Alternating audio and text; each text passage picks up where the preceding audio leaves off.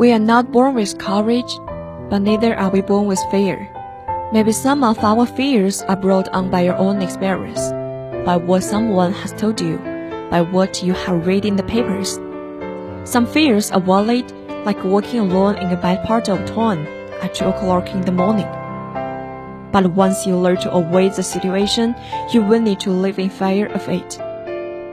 Fears, even the most basic ones, can totally destroy our ambitions. Fear can destroy relationships. Fear, if left unchecked, can destroy our lives. Fear is one of the many enemies lurking inside us. Let me tell you about five of the other enemies we face from within. The first enemy that you have got to destroy before it destroys you is indifference. What a tragic disease this is. Let it slide, I will just drift alone. Here's one problem with the drifting.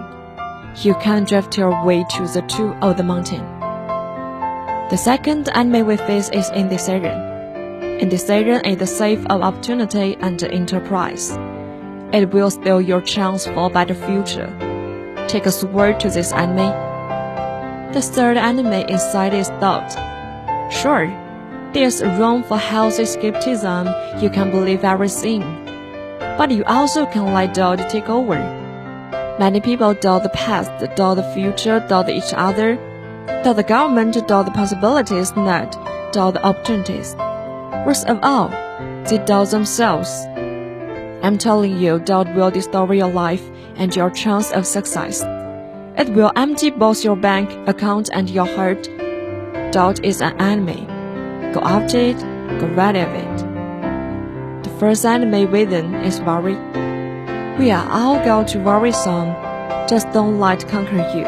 Instead, let it alarm you. Worry can be useful. If you step off the curb in the New York City and a taxi is coming, you are going to worry. But you can't let worry look like a mad dog that drives you into a small corner. Here's what you have got to do with your worries. Drive them into a small corner. Whatever is out to get you, you are going to get it. Whatever is pushing on you, you have to go to pushing back. The fifth interior enemy is overcaution. It is a tempting approach to life. Temptation is not a virtue, it's an illness.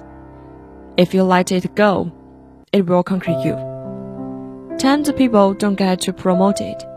They don't advance and grow and become powerful in the marketplace. You are going to avoid overcaution. To battle with the enemy, to battle with your fears. Build your courage to fight what is holding on back. What is keeping you from your goals and dreams? Be courageous in your life and in your pursuit of the things you want and the person you want to become.